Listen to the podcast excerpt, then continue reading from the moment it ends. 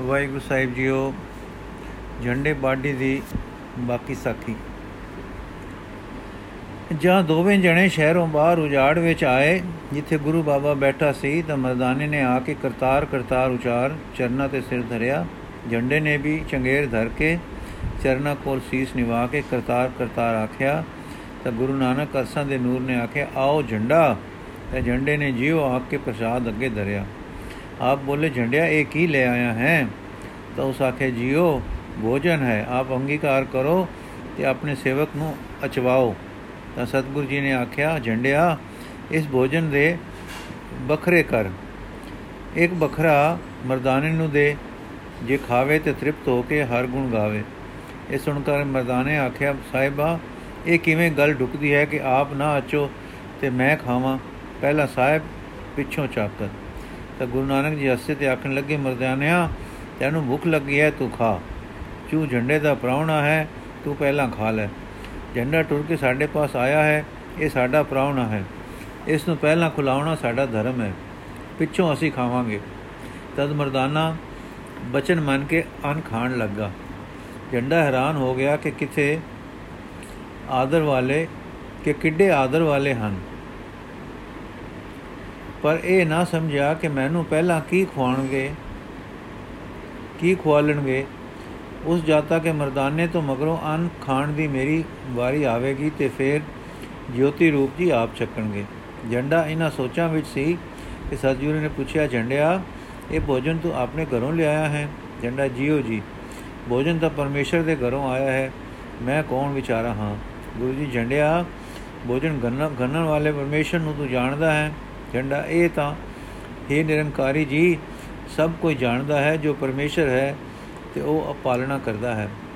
ਗੁਰੂ ਜੀ, ਕੀ ਤੂੰ ਪਰਮੇਸ਼ਰ ਨੂੰ ਜਾਣਿਆ ਹੈ? ਝੰਡਾ ਕੁਛ ਹਰਿਆਨ ਹੋ ਕੇ ਜਿਉ ਜਾਣਿਆ ਹੈ ਤਾਂ ਸਤਸੰਗ ਵੱਲ ਚਿਤ ਨੂੰ ਰੁਚੀ ਰਹਿੰਦੀ ਹੈ।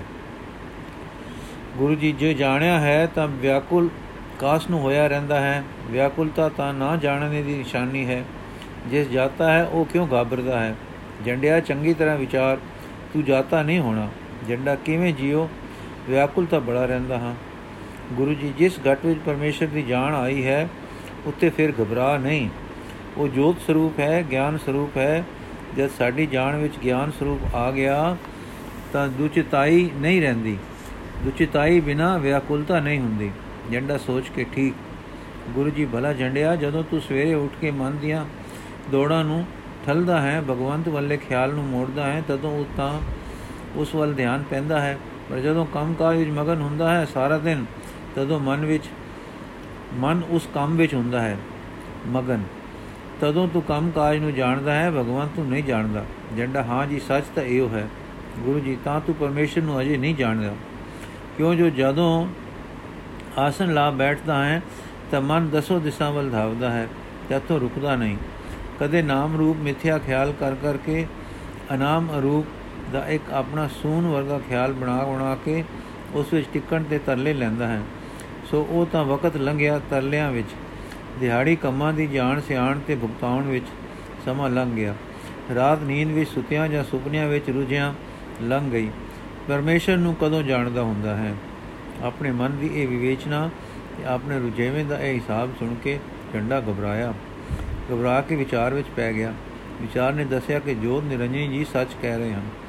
ਮਨ ਮੇਰਾ ਹੈ, ਉਸ ਦੀ ਦਸ਼ਾ ਆਪ ਦੱਸ ਰਹੇ ਹਨ। ਆਖਣ ਲੱਗਾ, ਸੱਚ ਕਿਹਾ ਨੇ, ਐਵੇਂ ਹੀ ਚਿੱਤ ਵੀ ਸਤਸੰਗ ਦਾ ਮਾਨ ਧਾਰੀ ਬੈਠਾ ਹਾਂ। ਆਪਣੇ ਪੇਲ ਨੂੰ, ਆਪਣੇ ਪੇਲ ਦੀ ਆਪ ਨੂੰ ਸੋਚੀ ਨਾ ਪਈ।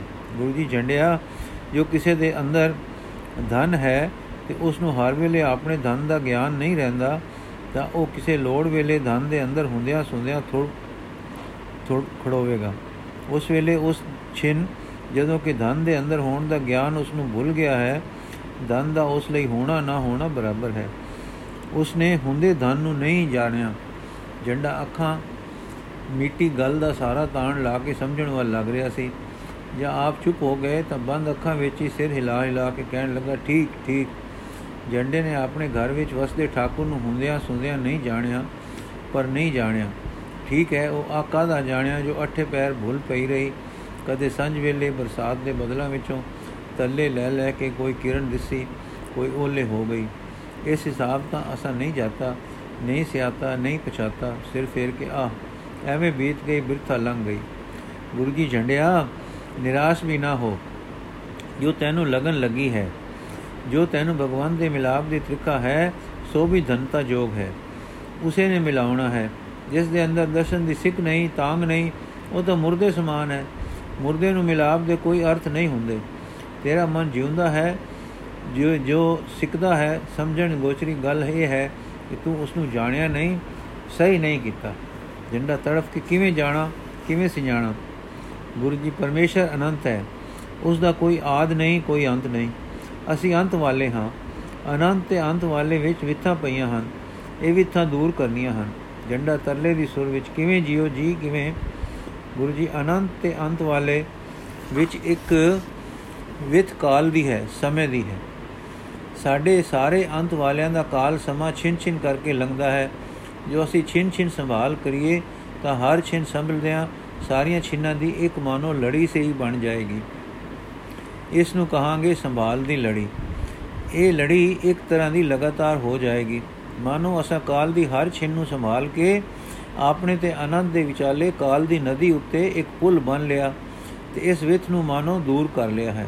ਝੰਡਾ ਠੀਕ ਹੈ ਠੀਕ ਹੈ। ਕਿਆ ਸੋਹਣਾ ਕਰਕੇ ਸਮਝਾਇਆ ਨੇ। ਪਰ ਇਸ ਨੂੰ ਕਰਨੀ ਕਰਤੱਵ ਵਿੱਚ ਕਿਕੂ ਲਿਆਉਣਾ ਹੈ, ਉਹ ਜਰਾ ਖੋਲ ਕੇ ਦੱਸੋ ਨਾ ਜੀਓ। ਕਿਉਂਕਿ ਮੇਰਾ ਮਨ ਸ਼ਾਸਤ ਬੁੱਧੀ ਤੇ ਮਗਰ ਲੱਗ ਕੇ ਹੋਰਵੇਂ ਹੋਰਵੇਂ ਸਮਝਦਾ ਰਿਹਾ ਹੈ। ਜਿਸ ਨਾਲ ਮਨ ਤਾਂ ਸਬੂਤ ਹੁੰਦਾ ਗਿਆ ਹੈ। ਪਰ ਹੁਣ ਸੋਚੀ ਪੈਂਦੀ ਹੈ ਕਿ ਅੰਦਰ ਕੁੜਿਆ ਘਟਿਆ ਕੁਝ ਨਹੀਂ। ਕਰਨੀ ਕਰਤਵ ਦਾ ਵੱਲ ਠੀਕ ਨਹੀਂ ਆਇਆ ਤਾਂ ਹੀ ਸਦਾ ਵਿਆਕੁਲ ਹੁੰਦਾ ਰਿਹਾ ਹਾਂ।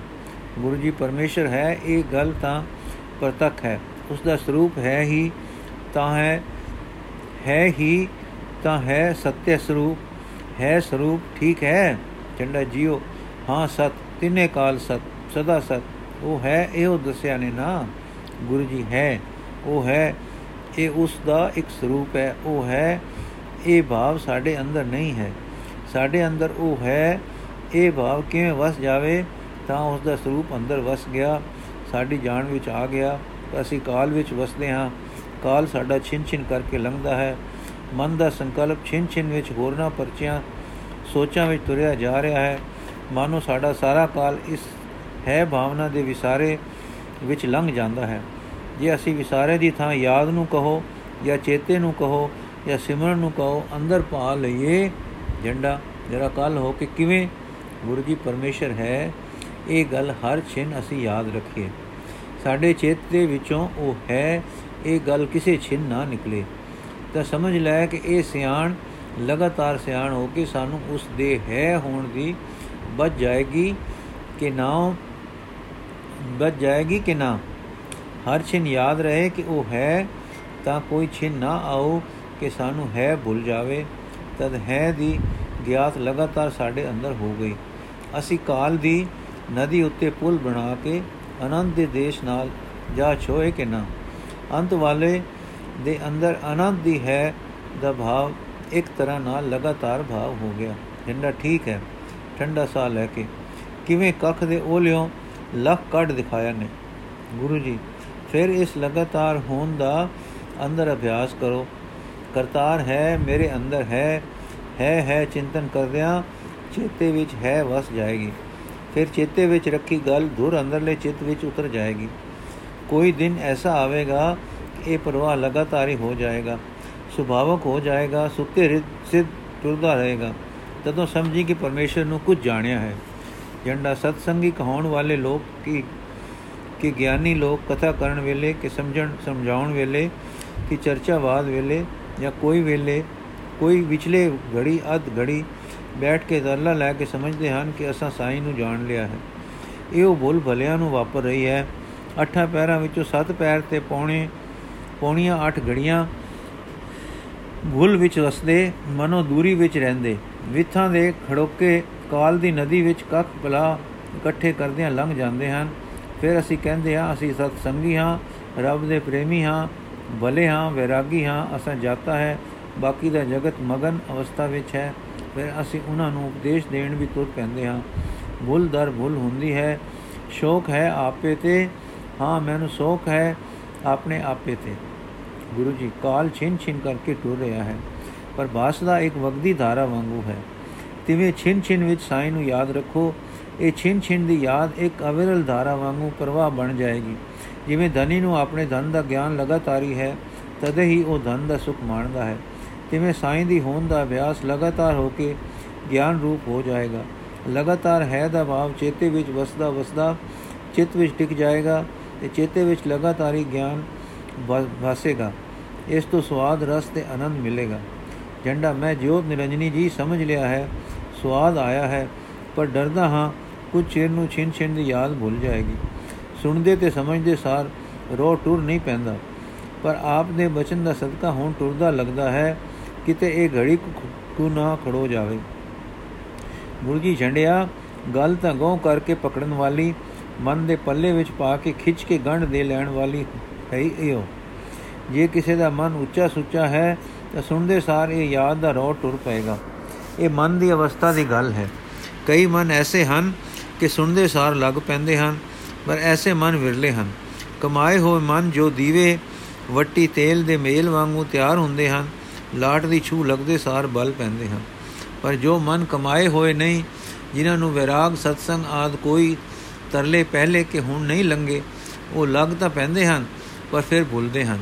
ਸਾਹਿਬ ਸੱਚੇ ਸਾਹਿਬ ਦੀ ਯਾਦ ਤੋਂ ਵਿਸਰ ਵਿਸਰ ਜਾਂਦੇ ਹਨ। ਉਹਨਾਂ ਨੂੰ ਫਿਰ ਇੱਕ ਹੋਰ ਸਮਝ ਕਰਨੀ ਪੈਂਦੀ ਹੈ। ਜੰਡਾ, ਉਹ ਜ਼ਰੂਰ ਦੱਸੋ। ਮੈਨੂੰ ਆਪਣੇ ਮਨ ਤੇ ਪਤੀਜਣਾ ਨਹੀਂ ਕਿ ਹੁਣ ਵਾਂਗੂ ਤੁਰਿਆ ਰਹੇਗਾ। ਮੇਰਾ ਮਨ ਕੱਚਾ ਹੈ, ਖਿਆਲ ਕਰਦਾ ਹੈ ਕਿ ਮੈਂ ਵਧੀਆ ਕਿਸਮ ਦਾ ਹਾਂ, ਪਰ ਹੈ ਸਧਾਰਨ ਜਿਹਾ ਤੇ ਕੱਚਾ ਜਿਹਾ। ਗੁਰੂ ਜੀ ਕਦੇ ਮੁੰਡੇ ਪੜਦੇ ਡਿੱਠੇ ਨਹੀਂ। ਇੱਕ ਇੱਕ ਪਦ ਨੂੰ ਕਿੰਨੀ ਕਿੰਨੀ ਵਾਰੀ ਘੋਕਦੇ ਹਨ। ਘੋਕਦਿਆਂ ਘੋਕਦਿਆਂ ਉਹ ਪਦ ਉਸ ਦਾ ਅਰਥ ਉਹਨਾਂ ਦੇ ਚੇਤੇ ਵਿੱਚ ਬੈਠਦਾ, ਹੇਠਾਂ ਚਿੱਤ ਵਿੱਚ ਲੈ ਜਾਂਦਾ ਹੈ। ਫਿਰ ਕਦੇ ਨਹੀਂ ਭੁੱਲਦਾ। ਸੋ ਕਿਸੇ ਗੱਲ ਨੂੰ ਘੜੀ ਮੂੜੀ ਚੇਤੇ ਵਿੱਚ ਵਸਾਉਂਦਿਆਂ ਉਹ ਅੰਦਰ ਘਟ ਵਿੱਚ ਦਿਲ ਦੇ ਹੇਠਲੇ ਪਰਤ ਵਿੱਚ ਬੈਠ ਕੇ ਪੱਕੀ ਹੋ ਜਾਂਦੀ ਹੈ। ਉਹ ਸਾਡਾ ਗਿਆਨ ਹੈ ਤੇ ਉਹ ਸੁਖ ਦਿੰਦਾ ਹੈ। ਸੋ ਜੋ ਗੱਲ ਇੱਕੋ ਵਾਰੀ ਸੁਣ ਕੇ ਚੇਤੇ ਵਿੱਚ ਨਹੀਂ ਵਸ ਜਾਂਦੀ ਉਸ ਨੂੰ ਜੀਵ ਨਾਲ ਦੁਹਰਾਈਦਾ ਹੈ। ਘੜੀ ਮੁੜੀ ਉਚਾਰੀਦਾ ਹੈ, ਰਟਨ ਕਰਿੰਦਾ ਹੈ, ਉਹ ਫਿਰ ਚੇਤੇ ਵਿੱਚ ਵਸਦੀ ਹੈ। ਭਾਵ ਇਹ ਕਿ ਚੇਤੇ ਵਿੱਚ ਕਿਸੇ ਸ਼ੈ ਨੂੰ ਵਸਾਉਣ ਲਈ ਉਸ ਦਾ ਬਾਰ-ਬਾਰ ਰਟਨ ਕਰਨਾ ਸਹਾਈ ਹੁੰਦਾ ਹੈ। ਜਿਵੇਂ ਤੈਨੂੰ ਦੱਸਿਆ ਸੀ ਕਿ ਚੇਤੇ ਵਿੱਚ ਕਿਸੇ ਗੱਲ ਨੂੰ ਬਾਰ-ਬਾਰ ਵਸਾਇਆ ਉਹ ਗੱਲ ਚਿੱਤ ਵਿੱਚ ਮਨ ਦੇ ਹੇਠਲੇ ਪਰਤ ਵਿੱਚ ਵਸ ਜਾਂਦੀ ਹੈ, ਸੋ ਪਰਥਕ ਹੋ ਕੇ ਚੇਤੇ ਵਿੱਚ ਵਸਾਉਣ ਲਈ ਬਹੁਤ ਵਾਰੀ ਸਾਨੂੰ ਰਸਨਾ ਦੇ ਰਟਨ ਤੋਂ ਸਹਾਇਤਾ ਮਿਲ ਜਾਂਦੀ ਹੈ। ਇਹ ਗੱਲ ਕਿ ਰਟਨ ਨਾਲ, ਬਾਰ-ਬਾਰ ਉਚਾਰਨ ਨਾਲ, ਜਪਣ ਨਾਲ, ਚੇਤੇ ਵਿੱਚ, ਯਾਦ ਵਿੱਚ, ਸਿਮਰਨ ਵਿੱਚ ਗੱਲ ਵਸ ਜਾਂਦੀ ਹੈ ਪਰਤਕ ਹੈ। ਸਾਡੇ ਮਨ ਦੀ ਅੰਦਰਲੀ ਕਲਾ ਦੀ ਬਨਾਵਟ ਐਸੀ ਹੈ ਤੇ ਹਰ ਕੋਈ ਸਮਝਦਾ ਹੈ, ਜਿਤਨੇ ਵਿਦਵਾਨ ਹਨ, ਸਭ ਨੇ ਵਿਦਿਆ ਇਸੇ ਤਰ੍ਹਾਂ ਰਟ ਰਟ ਕੇ ਯਾਦ ਕਰ ਕਰਕੇ ਅੰਦਰ ਵਸਾਈ ਹੈ। ਸੋ ਝੰਡਿਆ ਸੋ ਤੋਖਲਾ ਹੋਵੇ, ਜੋ ਤੋਖਲਾ ਹੋਵੇ ਕਿ ਸਾਈਂ ਦੀ ਹੋਂਦ ਸਾਡੀ ਯਾਦ ਵਿੱਚ ਲਗਾਤਾਰੀ ਨਿਵਾਸ ਨਹੀਂ ਕਰੇਗੀ, ਤਾਂ ਸਾਈਂ ਦਾ ਨਾਮ ਰਸਨਾ ਤੇ ਬਿਠਾ ਕੇ ਜਪ ਕਰੀਏ, ਰਟਨ ਕਰੀਏ, ਬਾਰ-ਬਾਰ ਉਚਾਰੀਏ। ਇਸ ਰਸਨਾ ਦੇ ਅਭਿਆਸ ਨਾਲ, ਇਹ ਜੀਵ ਨਾਲ, ਨਾਮ ਜਪਣ ਨਾਲ ਸਾਈਂ ਦੀ ਯੋਧ, ਹੋਂਦ ਯਾਦ ਵਿੱਚ ਵਸ ਜਾਏਗੀ। ਯਾਦ ਵਿੱਚੋਂ ਕਿਸੇ ਵੇਲੇ ਨਾ ਨਿਕਲਣ ਦੇਣ ਨਾਲ, ਇਹ ਭਾਵ ਚਿੱਤ ਵਿੱਚ, ਮਨ ਦੇ ਹੇਠਲੇ ਪਰਤ ਵਿੱਚ ਲਗਾਤਾਰੀ ਰੰਗ ਵਿੱਚ ਟਿਕ ਜਾਏਗਾ। ਝੰਡਾ ਸਾਹ ਘੁੱਟ-ਘੁੱਟ ਕੇ ਸਾਰਾ ਧਿਆਨ ਲਾ ਲਾ ਕੇ ਸਮਝ ਰਿਹਾ ਸੀ। ਹੁਣ ਇੱਕ ਲੰਮਾ ਸਾਹ ਲੈ ਕੇ ਤੇ ਉੱਚ ਉਫ ਜਿਹੀ ਮੱਧਮ ਆਵਾਜ਼ ਕਰਕੇ ਆਖਣ ਲੱਗਾ, ਸਵਾਦ ਆ ਗਿਆ ਹੈ। ਸਮਝੇ ਪੈ ਗਿਆ ਹੈ। ਜੇ ਆਪ ਮੂਰਖ ਨੂੰ ਸਮਝਾਉਂਦੇ ਥੱਕ ਨਾ ਗਏ ਹੋਵੋ, ਤਾਂ ਇੱਕ ਗੱਲ ਹੋਰ ਸਮਝਾ ਦਿਓ। ਇਹ ਤਾਂ ਡਾਢਾ ਸੋਹਣਾ ਸਮਝ ਪੈ ਗਿਆ ਕਿ ਸਾਈਂ ਦੀ ਹੋਂਦ ਸਾਡੀ ਯਾਦ ਵਿੱਚ ਹਰ ਛਿਨ ਵਸੇ। ਜੋ ਐਉਂ ਮਨ ਦੀ ਸੁਖਮ ਗਤੀ ਵਿੱਚ ਯਾਦ ਅਰਥਾਤ ਸਾਈਂ ਦੀ ਹੋਂਦ ਦੀ ਯਾਦ ਲਗਾਤਾਰੀ ਹੋ ਕੇ ਨਾ ਵਸੇ ਭੁੱਲ ਭੁੱਲ ਜਾਵੇ ਮੁੜ ਮੁੜ ਚੇਤੇ ਆਵੇ ਮੁੜ ਮੁੜ ਭੁੱਲ ਭੁੱਲ ਜਾਵੇ, ਤਾਂ ਸਾਈਂ ਦਾ ਨਾਮ ਰਸਨਾ ਨਾਲ ਜਪੇ। ਇਹ ਅਭਿਆਸ ਸਾਈਂ ਦੀ ਹੋਂਦ ਦੀ ਭਾਵ ਨੂੰ, ਸਾਈਂ ਦੀ ਹੋ, ਸਾਈਂ ਦੀ ਹੋਂਦ ਦੇ ਭਾਵ ਨੂੰ ਯਾਦ ਵਿੱਚ ਲਗਾਤਾਰੀ ਕਰ ਦੇਵੇਗਾ। ਡਾਢਾ ਸਵਾਦ ਆਇਆ ਹੈ। ਲੋਕੀ ਜੋ ਹੁਜਤਾਂ ਘੜਿਆ ਘੜਿਆ ਕਰਦੇ ਹਨ, ਵਿਚਾਰ ਨਹੀਂ ਕਰਦੇ। ਮੇਰੇ ਜੇ ਮੂਰਖਾਂ ਨੂੰ ਨਾਮ ਜਪਣ ਨਾਲ ਨਾਮ ਸਿਮਰਨ ਪ੍ਰਾਪਤ ਹੋਵੇਗਾ, ਇਹੋ ਦੱਸਿਆ, ਜੇ ਨਾ ਸਿਰ ਹਿਲਾ ਕੇ ਤੇ ਤੱਕ ਕੇ ਚਿਹਰੇ ਵੱਲ ਜਿੱਧਰੋਂ ਹਾਂ ਦਾ ਇਸ਼ਾਰਾ ਜਪਦਾ ਸੀ, ਕਿ ਸਿਮਰਨ ਨਾਲ ਪਰਮੇਸ਼ਰ ਦੀ ਹੋਂਦ ਦਾ ਭਾਵ ਚਿੱਤ ਵਿੱਚ ਟਿਕ ਜਾਏਗਾ। ਮੈਂ ਇਹੋ ਸਮਝਿਆ ਹੈ ਕਿ ਫਿਰ ਉੱਠਦਿਆਂ ਬਹਿੰਦਿਆਂ, ਟੁਰਦਿਆਂ ਸੁਤਿਆਂ, ਹਰ ਵੇਲੇ ਹੈ ਦਾ ਭਾਵ, ਇੱਕ ਲਗਾਤਾਰੀ ਭਾਵ ਅੰਦਰ ਰਹੇਗਾ। ਬਲਾ ਜੀ ਫਿਰ ਕੰਮ ਕਾਜ ਤੇ ਹੋਰ ਉਜੇਵੇਂ ਤਾਂ ਉਧਰੋਂ ਨਹੀਂ ਉਕਾ ਦੇਣਗੇ। ਗੁਰੂ ਜੀ ਝੰਡਿਆ ਜਦ ਮਨ ਦੇ ਦੂਸਰੇ ਤਬਕ ਵਿੱਚ, ਸੰਸਕਾਰੀ ਮਨ ਵਿੱਚ ਨਾਮ ਵਸ ਜਾਵੇਗਾ, ਤਦ ਫਿਰ ਕੰਮ ਕਾਜ ਤਾਂ ਸਾਡਾ ਉਪਰਲਾ ਮਨ ਕਰਦਾ ਹੈ ਨਾ, ਉਹ ਪਿਆ ਕਰੇਗਾ, ਪਰ ਉਸ ਦੇ ਅੰਦਰ ਨਾਮ ਦਾ ਹੈ, ਨਾਮ ਦਾ ਰੋਹ ਜਾਰੀ ਰਹੇਗਾ। ਜਦ ਹੀ ਕਿ ਉਪਰਾਲਾ, ਉਪਰਲਾ ਮਨ ਰੁਝੇਵੇਂ ਤੋਂ ਵੇਲਾ ਹੋਵੇਗਾ, ਕੀ ਦੇਖੇਗਾ ਕਿ ਅੰਦਰੋਂ ਕਿਸੇ ਅਣਜਾਣੇ ਪਰਤ ਵਿੱਚੋਂ ਨਾਮ ਦੀ ਰੁਚੀ ਜ਼ੋਰ ਦੇ ਰਹੀ ਹੈ? ਫਿਰ ਕੀ ਦੇਖੇਗਾ ਕਿ ਰੋਹ ਟੁਰ ਪਿਆ? ਤੇ ਮਨ ਸਿਮਰਨ ਵਿੱਚ ਹੈ। ਇਸ ਤਰ੍ਹਾਂ ਜਪਣ ਵਾਲਿਆਂ ਦੀ ਰਸਨਾ ਦਾ ਪ੍ਰਵਾਹ ਤਾਂ ਟੁਰਦਾ ਹੀ ਜਾਪਦਾ ਹੈ। ਰੁਝੇਵੇਂ ਦੀ ਪਈ ਅਰਜੀ ਮੈਲ ਵੀ ਉਹਨਾਂ ਦੀ ਛੇਤੀ ਦੂਰ ਹੋ ਜਾਂਦੀ ਹੈ। ਰੁਝੇਵੇਂ ਵੇਲੇ ਇਸੇ ਅੰਦਰਲੇ ਮਨ ਵਿੱਚ ਜਪ ਜਾਰੀ ਰਹਿਣ ਕਰਕੇ ਤੇ ਫਿਰ ਵਿਚਲੇ ਵੇਲੇ ਹੋ ਕੇ ਤੇ ਸਮਝ ਕੇ ਜਪੇ ਸਿਮਰਨ ਦੇ ਟੁਰ ਪੈਣ ਨਾਲ ਉਹ ਰੁਝੇਵੇਂ ਵੇਲੇ ਆਪ ਹੀ ਮੈਲ ਪਹਿਲੋਂ ਕੱਟੀ ਜਾਂਦੀ ਹੈ ਤੇ ਫਿਰ ਉਹ ਜਪ ਸਿਮਰਨ ਹੋ ਜਾਂਦਾ ਹੈ। ਝੰਡਾ ਠੀਕ ਆਪਨੇ ਇਹ ਸਮਝਾਇਆ ਹੈ ਕਿ ਇਹ ਭਾਵ ਹੈ, ਦਾ ਜਾਂ ਇਉਂ ਕਹੇ, ਕਹੋ ਕਿ ਵਾਹਿਗੁਰੂ ਦੀ ਹੋਣ ਦਾ ਗਿਆਨ ਜਾਂ ਉਸ ਦਾ ਸਤ ਸਰੂਪ ਐਉਂ ਲਗਾਤਾਰੀ ਹੋ ਜਾਏਗਾ ਸਾਡੇ ਅੰਦਰ, ਇਹ ਭਾਵ ਆਪਣੇ ਆਪ ਨੂੰ ਲਿਖਾਉਂਦਾ ਰਹੇਗਾ ਸਾਡੇ ਅੰਦਰ। ਗੁਰੂ ਜੀ, ਹਾਂ, ਹੈ ਦਾ ਭਾਵ ਜਦ ਅੰਦਰ ਲਗਾਤਾਰੀ ਹੋ ਜਾਏਗਾ, ਅੰਦਰਲਾ ਸਾਡਾ ਇੱਕ ਉੱਚ ਆਣ ਉੱਤੇ ਆਪੇ ਨੂੰ ਪ੍ਰਤੀਤ ਕਰੇਗਾ ਇੱਕ ਜਾਗਤ ਦਾ ਭਾਵ ਕਿ ਮਾਨੋ ਸੁੱਤੇ ਹੋਏ ਸਾਂ, ਹੁਣੇ ਜਾਗੇ ਹਾਂ, ਅੰਦਰ ਜਾਰੀ ਰਹੇਗਾ। ਤਾਜ਼ਗੀ ਤਾਜ਼ਗੀ ਤਾਜ਼ਗੀ ਤਾਜ਼ਗੀ, ਹਲਕਾ, ਹਲਕਾਪਨ ਭਾਸੇਗਾ। ਇਸ ਤਰ੍ਹਾਂ ਦੇ ਸਵਾਦ ਅੰਦਰਲੇ ਆਪੇ ਵਿੱਚ ਪ੍ਰਤੀਤ ਹੋਣਗੇ। ਉਹ ਹਾਲਤ ਨੂੰ ਉਨਮਨ ਕਹੀਦਾ ਹੈ ਕਿ ਮਨ ਉਚਿਆਣ ਵਿੱਚ ਆ ਗਿਆ ਹੈ। ਜਾਂ ਇਉਂ ਕਹੋ ਕਿ ਆਪਾ ਦਬਾਵਾਂ ਤੇ ਗਿਰਾਵਾਂ ਤੋਂ ਛੁੱਟ ਕੇ ਉੱਚਾ ਹੋ ਗਿਆ ਹੈ। ਇਹ ਉਚਿਆਣ ਆਕੜ ਹੈਕੜ ਨਾ ਸਮਝਣੀ। ਉਹ ਹੈਂਕੜ ਮਨ ਦੀ ਅਹੰਕਾਰ ਬ੍ਰਿਤੀ ਹੈ। ਇਹ ਉਚਾਣ ਆਪੇ ਦਾ ਆਪੇ ਵਿੱਚ ਆ ਕੇ ਉੱਚੇ ਹੋਣਾ ਹੈ। ਉਹਨਾਂ ਆਸਰਾ ਅਸਰਾਂ ਤੋਂ ਜੋ ਉਸ ਤੇ ਨੀਵਾ ਕਰੀ ਰੱਖਦੇ ਹਨ। ਜਿਵੇਂ ਹੁਣ ਤੇਰਾ ਮਨ ਪ੍ਰਤੀਤ ਕਰ ਰਿਹਾ ਹੈ, ਅੰਦਰਲੇ ਦੀ ਅਸਲੀ ਉਚਿਆਣ ਤੋਂ ਹੈਂਕੜ ਵਾਲੀ ਉਚਿਆਣ ਦਾ ਫ਼ਰਕ ਹੁਣ ਸਮਝ ਲਿਆ ਨੇ। ਜਗਤ ਦੇ ਮਾਮਲਿਆਂ ਦੀਆਂ ਸੋਚਾਂ ਵਿਚਾਰਾਂ ਮਨ ਨੂੰ ਨੀਵਾ ਕਰੀ ਰੱਖਦੀਆਂ ਹਨ। ਸਦਾ ਨੀਵੇਂ ਰਹਿਣ ਕਰਕੇ ਮਨੁੱਖ ਨੂੰ ਮਨ ਦੀ ਅਸਲੀ ਉਚਿਆਣ ਦੀ ਸੋਚੀ ਨਹੀਂ ਪੈਂਦੀ। ਜਦੋਂ ਸਾਈਂ ਦੀ ਯਾਦ ਨਾਲ ਮਨ ਤੋਂ ਆ ਸੰਦੇਸੇ, ਸੋਚਾਂ ਆਦਿਕਾਂ ਦੇ ਬੋਝ ਢਹਿ ਪੈਂਦੇ ਹਨ, ਤਾਂ ਮਨ ਇਸ ਉਚਿਆਣ ਨੂੰ ਅਨੁਭਵ ਕਰਦਾ ਹੈ। ਜਿੰਦਾ, ਜੀ ਹਾਂ, ਮੇਰੇ ਨਿਰੰਕਾਰ ਦੇ ਪਿਆਰੇ ਜੀਓ, ਸਮਝਿਆ ਹੈ, ਹਾਂ, ਹਲ, ਗੱਲ ਇੱਕ ਹੋਰ ਪੁੱਛਣ ਵਾਲੀ ਹੈ। ਗੁਰੂ ਜੀ ਇਸ਼ਾਰਾ ਕਰਕੇ ਪੁੱਛੋ, ਜਿੰਦਾ, ਆਪ ਜੋ ਇਹ ਇਹ ਜੋ ਆਪਨੇ ਫਰਮਾਇਆ ਹੈ ਕਿ ਸਾਡੇ ਮਨ ਤੇ ਸੁਭਾਵ ਦੀ ਬਣਤਰ ਐਸੀ ਹੈ ਕਿ ਜਿਉ ਗੱਲ ਅਸੀਂ ਬਾਰ-ਬਾਰ ਰਟਨ ਕਰਾਂਗੇ, ਸੋ ਚੇਤੇ ਵਿੱਚ ਵਸ ਜਾਵੇਗੀ, ਮੈਂ ਸਮਝ ਲਈ ਹੈ। ਜਿਸ ਗੱਲ ਦਾ ਚੇਤਾ ਅਸੀਂ ਲਗਾਤਾਰ ਰੱਖਾਂਗੇ, ਸੋ ਗੱਲ ਸਾਡੇ ਅੰਦਰ ਸਾਡਾ ਗਿਆਨ ਬਣ ਜਾਏਗੀ। ਲਗਾਤਾਰੀ ਗਿਆਨ। ਜਿਵੇਂ ਉਹ ਰਤਨ, ਉਹ ਗਿਆਨ ਸਾਡਾ ਆਪਣਾ ਹੈ, ਤੇ ਉਹ ਉਸ ਤੋਂ ਅਸੀਂ ਸੁਖ ਰਸ ਮਾਣਦੇ ਹਾਂ। ਇਉਂ ਮੈਂ ਸਮਝਿਆ ਹੈ ਕਿ ਉਹ ਇੱਕ ਲਗਾਤਾਰੀ ਭਾਵ ਦਾ ਸੁਭਾਅ ਹੋ ਜਾਏਗਾ। ਜਿਹੜੀ ਗੱਲ ਤੁਸੀਂ ਇਹ ਆਖੀ ਹੈ ਕਿ ਜੇ ਜੋ ਬਾਤ ਅਸੀਂ ਬਾਰ-ਬਾਰ ਸਿਮਰਨ ਕਰਾਂਗੇ, ਉਹ ਸਾਡੇ ਚਿੱਤ ਵਿੱਚ ਟਿਕ ਜਾਏਗੀ, ਸਾਡੇ ਮਨ ਦੇ ਹੇਠਲੇ ਪਰਤ ਵਿੱਚ ਬਹਿ ਜਾਏਗੀ। ਇਹ ਮਨ ਦਾ ਹੇਠਲਾ ਪਰਤ ਜਾਂ ਚਿੱਤ ਵਿੱਚ ਬੈਠਣਾ ਕੀ ਗੱਲ ਹੋਈ? ਹੇਠਲਾ ਪਰਤ ਮਨ ਦਾ ਕੀ ਹੈ? ਗੁਰੂ ਜੀ ਛੰਡਿਆ, ਗੱਲ ਜਰਾ ਗੋ ਕਰਨ ਵਾਲੀ ਹੈ। ਚਿੱਤ ਦਾ ਅਰਥ ਤਾਂ ਹਰ ਮਤ ਵਾਲੇ ਆਪੇ ਆਪਣੇ ਆਸ਼ੇ ਮੁਜਬ ਕਰਦੇ ਹਨ। ਅਸੀਂ ਤੈਨੂੰ ਇੱਕ ਗੱਲ ਸਮਝਾਉਣੀ ਸੀ, ਪਦਾਂ ਦੇ ਅਰਥ ਨਹੀਂ ਸਨ ਬਣਨੇ ਪਰ ਤੂੰ ਪੁੱਛਿਆ ਹੈ ਤਾਂ ਹੁਣ ਸਮਝ ਲੈ। ਸਾਡਾ ਜੋ ਇਸ ਜੜ ਸਰੀਰ ਦੇ ਅੰਦਰ ਚੇਤਨ ਹਿੰਸਾ ਹੈ, ਉਸ ਦੇ ਅਸੀਂ ਸਾਰੇ ਗਿਆਤਾ ਨਹੀਂ ਹਾਂ। ਉਹ ਅਸੀਂ ਹਾਂ, ਉਹ ਸਾਡਾ ਆਪਾ ਹੈ, ਇਹ ਸਾਰਾ ਕੁਝ ਆਪਣਾ ਹੈ, ਪਰ ਅਸੀਂ ਉਸ ਸਾਰੇ ਦੇ ਜਾਣੂ ਨਹੀਂ।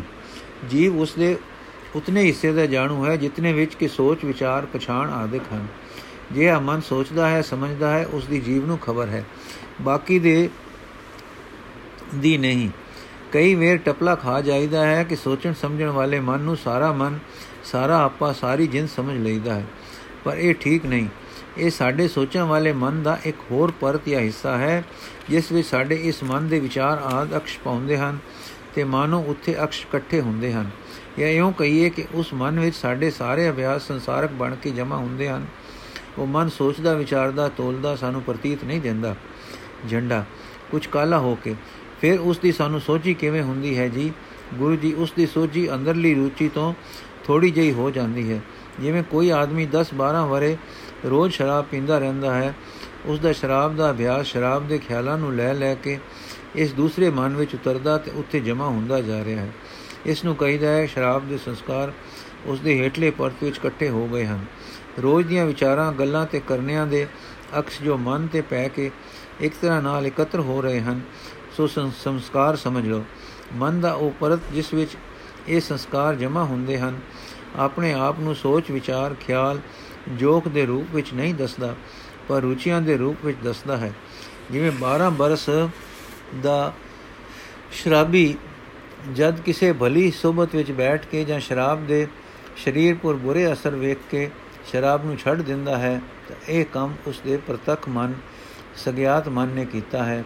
ਜਿਸ ਨੇ ਇਸ ਦਾ ਅਵਗੁਣ ਸਿਆਣ ਕੇ ਇਸ ਨੂੰ ਮਾੜਾ ਸਹੀ ਕਰ ਲਿਆ ਹੈ। ਪਰ ਉਸ ਗੁਪਤ ਮਨ ਨੇ ਜਿੱਥੇ ਸੰਸਕਾਰ ਜਮਾ ਹਨ, ਇੰਨੀ ਛੇਤੀ ਸ਼ਰਾਬ ਨੂੰ ਨਹੀਂ ਛੱਡਿਆ। ਉਸ ਵਿੱਚ ਸ਼ਰਾਬ ਦੇ ਸੰਸਕਾਰ ਬੈਠੇ ਹੋਏ ਹਨ। ਜਦ ਠੰਡੀ ਹਵਾ ਵਗੇਗੀ, ਬੱਦਲ ਜੁੜਨਗੇ ਇਹ ਸ਼ਰਾਬ ਦੀ ਮੁਸ਼ਕ ਆਵੇਗੀ, ਕਿਤੇ ਕਲਾਲ ਖਾਨਾ ਦਿਸੇਗਾ, ਤਾਂ ਉਸ ਦੇ ਅੰਦਰ ਸ਼ਰਾਬ ਪੀਣ ਦੀ ਰੁਚੀ ਉੱਠੇਗੀ। ਉਸ ਦਾ ਪ੍ਰਤੱਖ ਜਾਂ ਸਗਿਆਤ ਮਨ ਤਾਂ ਸ਼ਰਾਬ ਦੇ ਔਗਣ ਚਿਤਵ ਰਿਹਾ ਹੈ, ਪੀਣੋਂ ਨਫ਼ਰਤ ਕਰ ਰਿਹਾ ਹੈ। ਪਰ ਫਿਰ ਰੁਚੀ ਜ਼ੋਰ ਪਾ ਰਹੀ ਹੈ ਕਿ ਇਹ ਰੁਚੀ ਕਿੱਥੋਂ ਆ ਰਹੀ ਹੈ, ਆ ਗਈ ਹੈ, ਆ ਰਹੀ ਹੈ। ਸੋਚਣ ਦੀ ਗੱਲ ਹੈ, ਇਹ ਰੁਚੀ 12 ਵਰੇ ਦੇ ਸੰਚਦੇ ਸੰਚਰੇ ਸੰਸਕਾਰਾਂ ਦੀ ਹੈ ਜੋ ਗੁਪਤ ਮਨ ਵਿੱਚੋਂ ਉੱਠ ਰਹੀ ਹੈ। ਇਹ ਅਕਾਰਨ ਰੁਚੀ ਪ੍ਰਤੱਖ ਮਨ ਦੇ ਵਿਚਾਰਾਂ ਤੋਂ ਵਿਰੁੱਧ ਵੀ ਉੱਠ ਰਹੀ ਰੁਚੀ। ਉਸ ਗੁਪਤ ਮਨ ਦਾ ਪਤਾ ਦੇ ਰਹੀ ਹੈ ਜੋ ਆਪਣਾ ਆਪ ਅੰਦਰ ਲੁਕੋਈ ਬੈਠਾ ਹੈ। ਫਿਰ ਇੱਕ ਤਰ੍ਹਾਂ, ਫਿਰ ਇੱਕ ਹੋਰ ਤਰ੍ਹਾਂ ਦਾ ਪਤਾ ਲੱਗਦਾ ਹੈ, ਦਿਨ ਨੂੰ ਜੋ ਕੰਮ ਕਰੇ, ਰਾਤ ਨੂੰ ਉਹਨਾਂ ਦੇ ਹੂ ਬਹੂ ਨਕਸ਼ੇ ਜਾਂ ਹੋਰ ਹੋਰ ਵਟਾਵੇ ਰੂਪ ਧਾਰ ਕੇ ਨਕਸ਼ੇ ਸੁਪਨਿਆਂ ਵਿੱਚ ਵੇਖੋਗੇ। ਦਿਨ ਦੀਆਂ ਪੂਰਨ ਤ੍ਰਿਸ਼ਨਾ ਕਈ ਵੇ ਰਾਤ ਨੂੰ ਸੁਪਨਿਆਂ ਵਿੱਚ ਪੂਰਨ ਹੁੰਦੀਆਂ ਹਨ। ਇਹ ਸਾਰਾ ਕੁਝ ਗੁਪਤ ਮਨ ਕਰਦਾ ਹੈ, ਕਿਉਂਕਿ ਪ੍ਰਤੱਖ ਮਨ ਤਾਂ ਉਸ ਵੇਲੇ ਸੌ ਰਿਹਾ ਹੈ। ਸੁੱਤਾ ਆਦਮੀ ਜਾਗਰਤ ਵਾਂਗੂ ਸੋਚਦਾ, ਵਿਚਾਰਦਾ, ਦੇਖਦਾ ਨਹੀਂ, ਜੋਖਦਾ ਨਹੀਂ, ਕਿਉਂਕਿ ਪ੍ਰਤੱਖ ਮਨ ਤਾਂ ਜਾਗਰਤ ਵਿੱਚ ਨਹੀਂ ਹਨ, ਨਹੀਂ, ਜਾਗਰਤ ਵਿੱਚ ਹੀ ਨਹੀਂ, ਹੁਣ ਕੌਣ ਹੈ ਜੋ ਸੁਪਨਿਆਂ ਵਿੱਚ ਦੇ ਵਰਤੇ ਮਾਮਲਿਆਂ ਦੀਆਂ ਮੂਰਤਾਂ ਅਨੇਕ ਤਰ੍ਹਾਂ ਦੀ ਵਿਚਿਤਰਤਾ ਵਿੱਚ ਦਿਖਾ ਰਿਹਾ ਹੈ। ਇਹ ਉਹ ਦੂਸਰਾ ਮਨ ਹੈ ਜੋ ਸੋਚਾਂ, ਵਚਨਾਂ, ਕਰਨੀਆਂ ਦੇ ਸੰਸਕਾਰਾਂ ਦੇ ਵਿਚਿਤਰ ਨਕਸ਼ੇ ਅਨੇਕ ਰੂਪਾਂ ਵਿੱਚ ਵਟਾ ਵਟਾ ਕੇ ਦਿਖਾ ਰਿਹਾ ਹੈ। ਸੋ ਝੰਡਿਆ ਸੁਪਨਿਆਂ ਵਿੱਚ ਜੋ ਜਾਗਦਾ ਹੈ, ਸੋ ਮਨ ਉਹ ਹੈ। ਝੰਡਾ ਠੀਕ ਸਮਝਾਇਆ ਜੇ, ਸਮਝਾਇਆ ਨੇ, ਸ਼ਾਹਾਂ ਦੇ ਸ਼ਾਹ ਜਿਓ, ਮੈਂ ਤਾਂ ਸੁੱਤਾ ਹੀ ਰਿਹਾ ਹਾਂ। ਸੱਚੋ, ਸੱਤੇ ਗੱਲਾਂ ਪੜੀਆਂ ਸਨ ਸਭੇ ਗੱਲਾਂ ਪੜੀਆਂ ਸਨ, ਪਰ ਸਮਝ ਵਿੱਚ ਪੂਰੀਆਂ ਨਹੀਂ ਪੂਰੀਆਂ ਪੂਰੀਆਂ ਨਹੀਂ ਪੂਰੀਆਂ ਕੋਈ ਨਹੀਂ। ਸੰਸਾਰ ਕਦੇ ਪੜਿਆ ਕਈ ਵੇਰ ਵਰਤਿਆ, ਪਰ ਸੋਝੀ ਨਾ ਆਈ। ਕਿ ਅਸਲ ਭਾਵ ਕੀ ਹੈ? ਹੁਣ ਦਾਤਾ ਜੀ ਇਹ ਪੁੱਛਣਾ ਹੈ ਕਿ ਅਸੀਂ ਦਿਨ ਰਾਤ ਸਵਾਰਥਾਂ ਵਿੱਚ ਲੱਗੇ ਰਹਿੰਦੇ ਹਾਂ ਤੇ ਅਕਸਰ ਵਿਕਾਰਾਂ ਵਾਲੇ ਕੰਮ ਕਰਦੇ ਹਾਂ। ਭੁੱਖ ਤਰੇ ਤੇ ਹੋਰ ਸਰੀਰਕ ਭੁੱਖਾਂ ਦੇ ਪੂਰੇ ਕਰਨ ਤੇ ਯਤਨਾਂ ਵਿੱਚ ਫਿਰਦੇ ਹਾਂ। ਸਾਡੇ ਅੰਦਰ ਸਾਰਾ ਦਿਨ ਸੰਸਕਾਰ ਉਹ ਹੀ ਇਕੱਠੇ ਹੁੰਦੇ ਰਹੇ, ਹੋਣਗੇ। ਇਸ ਤਰ੍ਹਾਂ ਨਾਲ ਸਾਡਾ ਹੇਠਲਾ ਮਨ ਤਾਂ ਸਰੀਰਕ ਕਾਮਨਾ, ਸਰੀਰਕ ਭੁੱਖਾਂ, ਸਰੀਰਕ ਵਿਕਾਰਾਂ ਦੇ ਸੰਸਕਾਰਾਂ ਨਾਲ ਭਰਿਆ ਹੋਇਆ, ਮਨੋ ਇੱਕ ਤਲਾਉ ਹੋਵੇਗਾ। ਉਸ ਵਿੱਚ ਰੁਚੀਆਂ ਦੇ ਤੁੰਗ, ਰੁਚੀਆਂ ਦੇ ਤਰੰਗ ਤਾਂ ਸੰਸਾਰਕ ਤੇ ਵਿਕਾਰੀ ਹੀ ਉਦੇ ਹੋਣਗੇ। ਫਿਰ ਇਹ ਤਾਂ ਅਸੀਂ ਆਪਣੇ ਆਪ ਆਪ ਆਪਣੇ ਆਪੇ ਨੂੰ ਵਜਾ ਚੁੱਕੇ ਹਾਂ। ਹੁਣ ਸਾਡੀ ਰੁਚੀ ਉੱਚੇ ਪਾਸੇ ਦੀ ਕੀਕੂ ਹੋਵੇਗੀ। ਗੁਰੂ ਜੀ ਭਾਈ, ਇਸੇ ਕਰਕੇ ਤਾਂ ਭਲਾਈ ਤੇ ਉਚਾਈ ਨੂੰ ਸਮਝ ਕੇ ਸਮਝ ਸਮਝ ਕੇ ਉਸ ਪਰ ਟੁਰਨ ਦੇ ਸੰਕਲਪ ਤੇ ਇੰਦਰੀਏ ਬਨ ਬਨ ਕੇ ਜਗਿਆਸੂ ਲੋਕ ਤੇ ਨੇਕੀ ਦੇ ਤਰਲੇ ਲੈਣ ਵਾਲੇ ਮੁੜ ਮੁੜ ਕੇ ਡਿੱਗਦੇ ਹਨ। ਮਨ ਦੀਆਂ ਲੁਕੀਆਂ ਪਈਆਂ ਹੁੰਦੀਆਂ ਜੀਵਾਂ ਦੇ, ਰੁਚੀਆਂ ਜੀਵਾਂ ਦੇ ਸਮਝੇ ਤੇ ਚੰਗਾ ਜਾਣੇ ਰਸਤੇ ਦੇ ਵਿਰੁੱਧ ਉਹਨਾਂ ਨੂੰ ਲੈ ਜਾਂਦੀਆਂ ਹਨ। ਜੰਡਾ ਫੇਰ ਸਾਡੀ ਕਲਿਆਣ ਅਸੰਭਵ ਹੋ ਗਈ। ਗੁਰੂ ਜੀ ਸੰਭਵ ਤਾਂ ਨਹੀਂ, ਉਖੇਰੀ ਤੇ ਹੈ, ਸਮਾਂ ਮੰਗਦੀ ਹੈ। ਕਿਵੇਂ ਸਾਈਂ ਸਾਹਿਬ ਜੀਓ? ਗੁਰੂ ਜੀ ਜਿਵੇਂ ਅਸਾਂ ਆਪਣੇ ਉਸ ਗੁਪਤ ਮਨ ਦੇ ਖਜ਼ਾਨੇ ਨੂੰ ਮਾੜੇ ਸੰਸਕਾਰਾਂ ਨਾਲ ਭਰਿਆ ਹੈ, ਤਿਵੇਂ ਹੁਣ ਭਲੇ ਸੰਸਕਾਰਾਂ ਨਾਲ ਭਰੀਏ। ਜੰਡਾ ਉਹ ਜੋ ਭਰ ਰਿਹਾ ਹੈ, ਕੀਕੂ ਸਖਣਾ ਹੋਵੇ ਤੇ ਦੂਜੀ ਵਸਤੂ ਉਸ ਵਿੱਚ ਕੀਕੂ ਪਵੇ। ਗੁਰੂ ਜੀ ਜੋ ਵਸਤੂ ਉੱਥੇ ਵਿਕਾਰਾਂ ਦੇ ਸੰਸਕਾਰਾਂ ਰੂਪੀ ਭਰ ਰਹੀ ਹੈ, ਉਸ ਵਿੱਚ ਭਲਾਈ ਤੇ ਉਚਾਈ ਦੇ ਸੰਸਕਾਰਾਂ ਰੂਪੀ ਵਸਤੂ ਪਾਈ ਜਾਓ, ਤੇ ਵਿਕਾਰ ਦੇ ਸੰਸਕਾਰਾਂ ਰੂਪੀ ਵਸਤੂ ਉਥੋਂ ਆਪੇ ਦੂਰ ਹੋ ਜਾਏਗੀ। ਜੰਡਾ ਆਪ ਦਾ ਇਹ ਭਾਵ ਹੈ ਕਿ ਜੇ ਗੁਪਤ ਮਨ ਵਿੱਚ ਜੋ ਮਾੜੀ ਵਸਤੂ ਨਾਲ ਭਰ ਰਿਹਾ ਸੀ, ਭਰ ਰਿਹਾ ਹੈ, ਤੇ ਚੰਗੀ ਵਸਤੂ ਨੂੰ ਭਰੀਏ, ਤਾਂ ਪਹਿਲੀ ਵਸਤੂ ਆਪੇ ਨਿਕਲ ਜਾਵੇਗੀ। ਗੁਰੂ ਜੀ, ਜਿਵੇਂ ਮਹਿਲੇ ਪਾਣੀ ਨਾਲ ਕਈ ਭਰੀ ਪ੍ਰਾਤ ਨੂੰ ਮੀਂਹ ਵਸਦੇ ਵਿੱਚ ਧਰ ਦਿਓ, ਤਾਂ ਉਹ ਉਤੋਂ ਨਿਰਮਲ ਨੀਰ ਪੈ ਪੈ ਕੇ ਪ੍ਰਾਤ ਨੂੰ ਨਿਰਮਲ ਜਲ ਨਾਲ ਭਰਦਾ ਹੈ। ਮਹਿਲਾ ਪਾਣੀ ਆਪੇ ਨਿਕਲਦਾ ਨਿਕਲਦਾ, ਮੁੱਕ ਜਾਂਦਾ ਹੈ। ਜੇ ਤਾਂ ਪ੍ਰਾਤ ਨੂੰ ਡੋਲ ਸਕੀਏ, ਤਾਂ ਮਹਿਲਾ ਪਾਣੀ ਨਿਕਲ ਜਾ, ਨਿਕਲ ਗਿਆ। ਪਰ ਜੇ ਡੋਲ ਨਾ ਸਕੀਏ, ਤਾਂ ਮੀਂਹ ਵਸਦੇ ਵਿੱਚ ਪਾਣੀ ਵਿੱਚ ਪਈ ਪ੍ਰਾਤ ਦਾ ਮਹਿਲਾ ਪਾਣੀ ਆਪੇ ਮੁੱਕ ਜਾਏਗਾ, ਤਾਜ਼ਾ ਮੀਂਹ ਦਾ ਪਾਣੀ ਪੈ ਪੈ ਕੇ। ਇਵੇਂ ਦਸਤਾਂਤ ਮਾਤਰ ਪਰਾਤ ਦੀ ਗੱਲ ਕਹੀ ਹੈ, ਜੋ ਸਮਝੇ ਪੈ ਜਾਣੇ ਅਸਲੀ ਗੱਲ ਸਾਫ਼-ਸਾਫ਼, ਜੰਡਾ ਸਵਾਦ ਆ ਗਿਆ ਹੈ। ਕਿਰਪਾ ਕਿਰਪਾ ਕਰਕੇ ਦੱਸੋ ਕਿ ਮੈਲ ਨਾਲ ਅਟੇ ਮਨ ਵਿੱਚ ਕੀ ਵਸਤੂ ਪਾਈ ਹੈ? ਗੁਰੂ ਜੀ ਨੇਕੀਆਂ, ਜੰਡਾ ਨੇਕ ਕਰਮ, ਗੁਰੂ ਜੀ ਸ਼ੁਭ ਵਿਚਾਰਾਂ, ਪਵਿੱਤਰ ਸੋਚਾਂ, ਸ਼ੁਭ ਬਚਨ ਸ਼ੁਭ ਕਰਮ। ਜੰਡਾ, ਕਿੰਨਾ ਜ਼ੋਰ ਲਾਈਏ, ਮੈਂ ਆਪਣੀ ਹੱਡ ਵਰਤੀ ਅਰਜ ਕਰਦਾ ਹਾਂ। ਨਾ ਤਾਂ ਨਿਰੇ ਨੇਕ ਵਿਚਾਰਾਂ ਵਾਲੇ, ਨਾ ਸੁਧਾ ਸੁਧਾ ਨੇਕ ਗੱਲਾਂ ਦੇ ਨੇਕ ਕਰਮਾਂ ਵਾਲੇ ਹੋ ਸਕੀਦਾ ਹੈ। ਬਹੁਤ ਕੁਝ ਸਮਝ ਜਾਂਦਾ ਹੈ, ਪਰ ਪੇਸ਼ ਨਹੀਂ ਜਾਂਦੀ। ਸੱਚਾ ਬਚਨ ਜੇ ਬਖਸ਼ ਦੇਣਾ। ਗੁਰੂ ਜੀ, ਤੁਸੀਂ ਨਿਰੋਲ ਸੱਚ ਕਹਿ ਰਹੇ ਹੋ। ਇਹ ਤਾਂ ਮੁਸ਼ਕਲ ਹੈ ਕਿ ਬੰਦੇ ਦੀ ਅੰਦਰਲੀ ਰੁਚੀ ਉਸ ਨੂੰ ਨਿਰੋਲ, ਨੇਕੀ ਤੇ ਆਉਣ ਨਹੀਂ ਦਿੰਦੀ। ਅੰਦਰਲੀ ਮੈਲ ਕੱਢਣ ਦਾ ਯਤਨ ਕਰਦਿਆਂ ਬੰਦਾ ਹਾਰਦਾ ਹੈ। ਉਤੋਂ ਹੋਰ ਹੋਰ ਮੈਲ ਰੋਜ਼ ਦੀਆਂ ਗਿਰਾਵਟਾਂ ਦੀ ਅੰਦਰ ਜਾਂਦੀ ਰਹਿੰਦੀ ਹੈ। ਕੁਝ ਧੋਪਦੀ ਹੈ, ਕੁਝ ਹੋਰ ਪੈਂਦੀ ਹੈ। ਇਸ ਕਰਕੇ ਨਿਰੇ ਸ਼ੁਭ ਕਰਮਾਂ ਤੇ ਟੇਕ ਧਾਰਨੀ ਸਿਰੇ ਨਹੀਂ ਅਪਣਾਉਂਦੀ। ਕਰਮ ਸ਼ੁਭ ਕਰਨੇ ਹਨ, ਸੋਚ ਭਲੀ ਕਰਨੀ ਹੈ, ਸਾਰਾ ਤਾਣ ਲਾਉਣਾ ਹੈ, ਕੋਈ ਕੁਝ ਹੋਰ ਵੀ ਚਾਹੀਦਾ ਹੈ। ਜੋ ਰਹਿ ਰਹਿ ਜਾਂਦੀ, ਕਸਰ ਨੂੰ ਪੂਰਾ ਕਰੇ। ਸ਼ੁਭ ਗੁਣਾਂ ਨੂੰ ਧਾਰਨ ਕੀਤੇ ਬਿਨਾ ਕਾਰਜ ਨਹੀਂ ਸਮਰਦਾ। ਪਰ ਸਾਡੇ ਅੰਦਰ ਅਵਗੁਣਾਂ ਦੇ ਸੰਸਕਾਰ ਭਰੇ ਪਏ ਹਨ। ਇਹੋ ਤਾਂ ਮੁਸ਼ਕਲ ਹੈ ਜੇ ਉਹ ਨਹੀਂ ਧੋਪਦੇ। ਜੰਡਾ ਜੀ, ਫਿਰ ਇਸ ਨੂੰ ਹੱਲ ਕਰੋ ਨਾ। ਗੁਰੂ ਜੀ ਕਰ ਆਏ ਹਾਂ। ਜੋ ਤੈਨੂੰ ਪਹਿਲਾਂ ਸਮਝਾਇਆ ਹੈ ਸੀ, ਉਹ ਇਸੇ ਮੁਸ਼ਕਲ ਦਾ ਹੱਲ ਸੀ। ਜੰਡਾ ਹੁਣ ਗੁਪਤ ਤੇ ਪ੍ਰਤੱਖ ਮਨ ਦੇ ਹਾਲਾਤ ਨੂੰ ਸਮਝਣਾ ਪਹਿਲੇ ਉਪਦੇਸ਼ ਨੂੰ ਮਾਨੋ ਭੁੱਲ ਗਿਆ ਸੀ। ਸੁਣ ਕੇ ਸਤਿਗੁਰੂ ਜੀ ਦਾ ਇਹ ਵਾਕ ਮੁੜ ਲਗਾ। ਸਾਚੀ ਸੋਚ ਮੁੱਢੋਂ ਮੁੱਢੋਂ ਕਰਨ। ਸੋਚ ਸੋਚ ਕੇ ਬੋਲਿਆ, ਨਿਰੰਕਾਰ ਦੇ ਪਿਆਰੇ ਜੀਓ, ਮੁੜ ਜਿੱਥੇ ਗੱਲ ਹੁਣ ਆਈ ਹੈ ਇੱਥੋਂ ਚਾ ਕੇ ਲੈ ਚੱਲਣ ਦੀ ਮਿਹਰ ਚਾ ਕਰੋ। ਨਾ ਮੈਨੂੰ ਸਾਰੀ ਗੱਲ ਚੇਤੇ ਆ ਗਈ ਹੈ, ਪਰ ਜਿੱਥੇ ਹੁਣ ਤਾਂ ਹੁਣ, ਜਿੱਥੇ ਹੁਣ ਹਾਂ, ਇੱਥੋਂ ਲੜ ਨਹੀਂ ਪਿਆ ਮਿਲ, ਮਿਲਦਾ। ਮੇਰਾ ਮੂਰਖ ਮਨ ਉਸ ਪਹਿਲੀ ਗੱਲ ਨਾਲ। ਗੁਰੂ ਜੀ, ਝੰਡਾ ਇਹ ਤਾਂ ਅਸਾਂ ਵੇਖ ਲਿਆ ਹੈ ਤੇ ਹਰ ਕਿਸੇ ਨੂੰ ਤਜਰਬਾ ਹੈ ਕਿ ਮਨੁੱਖ ਅਪੂਰਨ ਹੈ।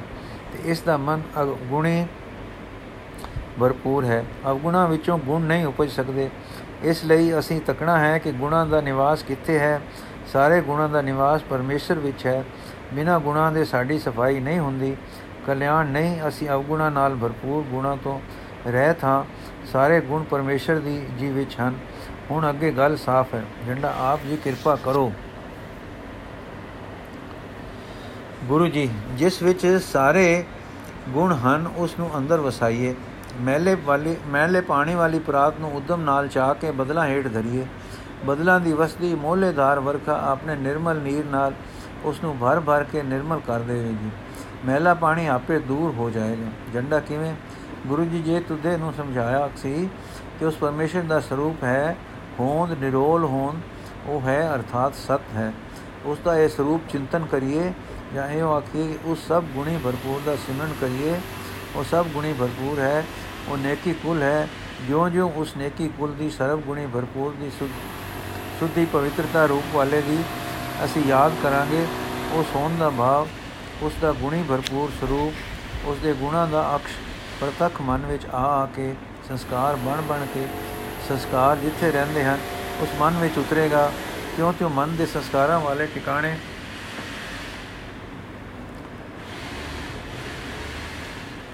ਵਿੱਚੋਂ ਮਾੜੇ ਸੰਸਕਾਰਾਂ ਦਾ ਸਮਾਨ ਉਛਲ ਉਛਲ ਕੇ ਡੁੱਲਣ ਲੱਗ ਜਾਏਗਾ। ਤੇ ਨੇਕੀ ਦਾ ਸਮਾਨ ਕਰਨ ਲੱਗ ਜੇ, ਭਰਨ ਲੱਗ ਜਾਏਗਾ। ਸਮਾਂ ਪਾ ਕੇ ਉੱਥੇ ਸਾਈਂ ਦਾ ਸਰੂਪ, ਉਸ ਦੀ ਹੋਣ ਦਾ ਭਾਵ, ਉਸ ਦਾ ਗੁਣੀ ਭਰਪੂਰ ਅਤ ਸਰੂਪ ਲਬਾ ਲਬ ਭਰ ਜਾਏਗਾ। ਫਿਰ ਸਾਡੀਆਂ ਰੁਚੀਆਂ ਸਭ ਨੇਕ ਹੋ ਜਾਣਗੀਆਂ। ਸਾਡੇ ਮਨ ਦਾ ਸਾਰਾ ਵਜੂਦ ਸਤ ਸਰੂਪ ਨਾਲ ਭਰ ਭਰ ਕੇ ਸਤ ਸਰੂਪ ਹੋ ਜਾਏਗਾ। ਮਨ ਨੂੰ ਸੋਝੀ ਹੋਵੇਗੀ ਕਿ ਮੇਰੇ ਅੰਦਰ ਵਸ ਰਹੇ ਮਨ ਦੇ ਜਹਾਨਾਂ ਦੇ ਮੀਤ ਜੀ। ਮੇਰੇ ਅੰਦਰ ਵਸ ਰਹੇ ਹਨ ਦੋ ਜਹਾਨਾਂ ਦੇ ਮੀਤ ਜੀ। ਫਿਰ ਉਸ ਸਤ ਸਰੂਪ ਦੇ ਅੰਦਰ ਨਿਵਾਸ ਦਾ ਪਵਿੱਤਰ ਰਸ ਆਵੇਗਾ, ਆਨੰਦ ਆਵੇਗਾ।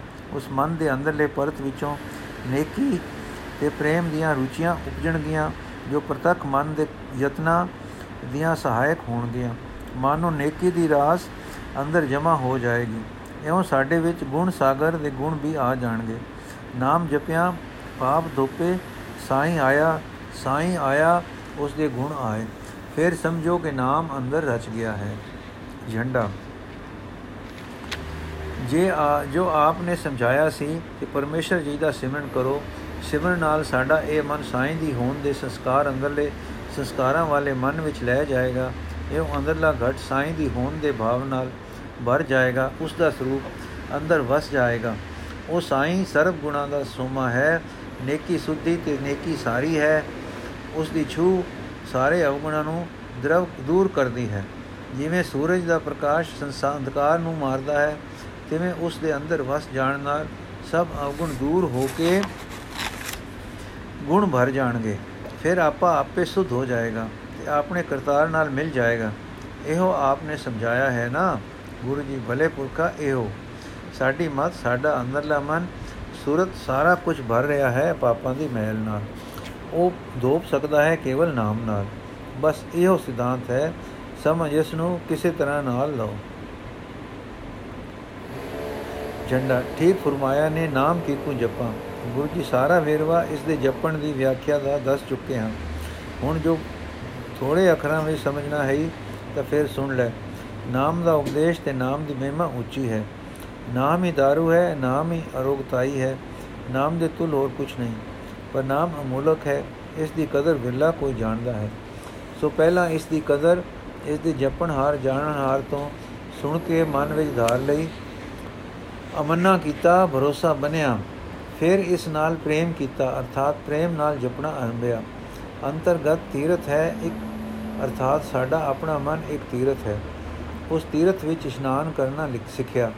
ਇਉਂ, ਉਹ ਇਉਂ ਕਿ ਜੀਵ ਨਾਲ ਨਾਮ ਜਪੇ, ਮਨ ਸਿਮਰਨ ਵਿੱਚ ਜਾਵੇ ਜਿਸ ਨੂੰ ਸਿਮਰਦਾ ਹੈ, ਉਸ ਦੇ ਗੁਣਾਂ ਨੂੰ ਗਾਉਂਦਾ ਸਿਫਤ ਸਲਾਹ ਦੇ ਭਾਵ ਵਿੱਚ ਵਰਦਾ ਉਸ ਦੇ ਨਾਲ ਪ੍ਰੇਮ ਵਿੱਚ ਆਵੇ। ਇਹ ਅੰਤਰ ਮੁਕਤ ਇਸ਼ਨਾਨ ਹੈ। ਬਸ ਇਸ ਨਾਲ ਮਨ ਪ੍ਰਤੱਖ ਮਨ ਜੋ ਹੈ, ਸੋ ਤਾਂ ਨਿਰਮਲ ਹੁੰਦਾ ਹੈ। ਇਸ ਨਾਲ ਮਨ ਦਾ ਸੰਸਕਾਰਾਂ ਨੂੰ ਲਈ ਬੈਠਾ ਹਿੱਸਾ ਵੀ ਸਮਾ ਪਾ ਕੇ ਨਿਰਮਲ ਹੋ ਜਾਂਦਾ ਹੈ। ਇਸ ਮਨ ਵਿੱਚ ਸਾਈ ਨਾਮ ਦੇ ਵਸ ਗਿਆ। ਉਸ ਦੇ ਸਤ ਸਰੂਪ ਦੇ ਨਿਵਾਸ ਤੋਂ ਫਿਰ ਇੱਕ ਸੁਹਾਉ ਤੇ ਸੁੰਦਰਤਾ ਦੀ ਪ੍ਰਤੀਤੀ ਉਪਜ ਪੈਂਦੀ ਹੈ। ਤਦੋਂ ਅਨੰਦ ਸਰੂਪ ਵਿੱਚ ਮਿਲ ਕੇ ਜੀਵ ਆਨੰਦ ਮਾਣਦਾ ਹੈ, ਸੋ ਪੁਰਖਾ ਇਹ ਸਾਰੀ ਗੱਲਬਾਤ ਨੂੰ ਅਸੀਂ ਨਾਮ ਕਹਿੰਦੇ ਹਾਂ। ਨਾਮ ਨਾਲ ਕਲਿਆਣ ਹੈ, ਨਾਮ ਦੀ ਸ਼ਰਨ ਲੋ ਸਾਰੀ ਵਿਆਕੁਲਤਾ ਤੇ ਘਬਰਾ ਹਟ ਜਾਣਗੇ। ਠੰਡਾ ਅੱਛਾ, ਇਤਨਾ ਸਾਰਾ ਜੋ ਕੁਝ ਆਪਨੇ ਸਮਝਾਇਆ ਹੈ ਨਾਮ ਹੈ, ਅਸਾ ਨਾਮ ਮੇਰਾ ਕਿਸੇ ਦੇ ਨਾਮ ਨੂੰ ਜਾਣ ਕੇ ਸੀ। ਗੁਰੂ ਜੀ, ਨਾਮ ਵਿਦਿਆ ਹੈ, ਨਾਮ ਪਰਮੇਸ਼ਰ ਦਾ ਨਾਮ ਹੈ, ਨਾਮ ਪਰਮੇਸ਼ਰ ਦੇ ਗੁਣਾਂ ਦਾ ਸਰੋਵਰ ਹੈ, ਨਾਮ ਉਸ ਦਾ ਸਰੂਪ ਹੈ। ਆਪੇ ਨੂੰ ਸਾਈ ਨਾਲ ਲਾਈ ਰੱਖਣਾ ਨਾਮ ਹੈ। ਨਾਲ ਲੱਗੇ ਰਹਿ ਕੇ ਰੰਗ ਦੇ ਰਸ ਵਿੱਚ ਜਿਉਣਾ ਨਾਮ ਹੈ। ਨਾਮ ਜੋ ਕੁਝ ਕਿਹਾ ਹੈ, ਅਜੇ ਹੋਰ ਹੈ। ਨਾਮ ਇੱਕ ਤਿਆਗੀ, ਤਿਆਰੀ ਤੇ ਯਤਨ ਹੈ, ਜੋ ਸ਼ੁਭ ਕਰਮਾਂ ਤੋਂ ਉਪਰਲਾ ਸਾਧਨ ਤੇ ਤੇ ਦਰਜਾ ਹੈ। ਆਪਣੇ ਆਪ ਨੂੰ ਸਾਈਂ ਤੇ ਅਸਰ ਹੇਠ ਲਿਆਉਣਾ ਨਾਮ ਹੈ। ਜਿਵੇਂ ਪਾਲੇ ਲੱਗਦੇ ਹਨ, ਲੱਗਦੇ ਸਰੀਰ ਨੂੰ, ਸੂਰਜ ਦੇ ਸਨਮੁਖ ਕਰਨਾ ਆਪਣੇ ਪਾਲੇ ਨੂੰ ਹਰਨਾ ਹੈ। ਤਿਵੇਂ ਅਵਗੁਣੀ ਭਰਪੂਰ ਮਨ ਨੂੰ ਸਾਈਂ ਦੇ ਸਨਮੁਖ ਕਰਨਾ ਤੇ ਕਰੀ ਰੱਖਣਾ ਮਨ ਦੇ ਅਵਗੁਣਾ ਨੂੰ ਹਰ ਲੈਂਦਾ ਹੈ। ਇਹ ਮਨ ਨੂੰ ਸਾਈਂ ਦੇ ਅਸਰਾਂ ਲਈ ਉਸ ਦੇ ਸਨਮੁਖ ਕਰਨਾ ਤੇ ਰੱਖਣਾ ਹੈ। ਇਹ ਰੁਖ, ਇਹ ਝੁਕਾਓ, ਇਹ ਯਾਦ, ਇਹ ਯਤਨ ਸਭ ਨਾਮ ਹੈ। ਝੰਡੇ ਦਾ ਅੰਦਰ ਸੰਸਿਆ ਤੇ ਦੁਬਿਧਾ ਦੀਆਂ ਵਿਚਾਰਾਂ ਤੋਂ ਸਾਫ਼ ਹੋ ਗਿਆ ਸੀ। ਉਸ ਨੂੰ ਨਿਰਮਲ ਸੋਚੀ ਤੇ ਅਮਨਾ ਹੋ ਗਿਆ ਸੀ। ਇਹ ਸੁਣ ਕੋ ਸੁਣ ਕੇ ਪਿਆਰ ਦੇ ਉੱਚੇ ਵਲਵਲਿਆਂ ਨਾਲ ਭਰ ਰਿਹਾ ਸੀ। ਸਿਮਰਨ ਦੀ ਰੋਹ ਮਨ ਵਿੱਚ ਟੁਰ ਪਈ ਸੀ ਤੇ ਸਵਾਦ ਆ ਰਿਹਾ ਸੀ। ਹੁਣ ਹੋਰ ਕੁਝ ਨਾ ਬੋਲਿਆ ਤੇ ਰਸ ਮਗਨ ਹੋ ਗਿਆ। ਉਧਰ ਮਰਦਾਨਾ ਭੋਜਨ ਖਾ ਕੇ ਦੂਰ ਜਾ ਕੇ ਕੁੱਲਾ ਪਾਣੀ ਕਰ ਦੱਬੇ ਪੈਰੀ ਉੱਥੇ ਆ ਕੇ ਮਲਕੜੇ ਜੇ ਕੋਲ ਆ ਬੈਠਾ ਸੀ। ਜਦ ਬੀਤ, ਬਾਤਚੀਤ ਬਸ ਹੋਈ ਤੇ ਉਸਨੇ ਝੰਡੇ ਨੂੰ ਟਿਕਿਆ ਹੋਇਆ ਨਿੱਠਾ ਤਾਂ ਹੋਲੇ ਜੇ ਦਾਤਾ ਜੀ ਨੂੰ ਕਹਿਣ ਲੱਗਾ, ਹਾਂ, ਹੁਣ ਤਾਂ ਚਾਰੀ ਕਰ ਚੁੱਕੇ ਹੋ। ਆਏ ਅਤਿਥ ਨੂੰ ਰੱਬੀ ਖਾਣਾ ਪਵਾਲ ਚੁੱਕੇ ਹੋ। ਹੁਣ ਤਾਂ ਆਪਣੇ ਸਰੀਰ ਨੂੰ ਕੁਝ ਅਨ ਪਾਣੀ ਦਾ ਆਧਾਰ ਦਿਓ। ਸਤਗੁਰੂ ਸੁਣ ਕੇ ਮੁਸਕਰਾਏ ਤੇ ਕਹਿਣ ਲੱਗੇ, ਮਰਦਾਨਿਆ ਠਹਿਰ ਜਾ ਪਵਾਲਣਾ ਖਾਣ ਨਾਲੋਂ ਬਰਕਤ ਵੰਦਾ ਹੈ। ਵਾਹਿਗੁਰੂ ਜੀ ਕਾ ਖਾਲਸਾ ਵਾਹਿਗੁਰੂ ਜੀ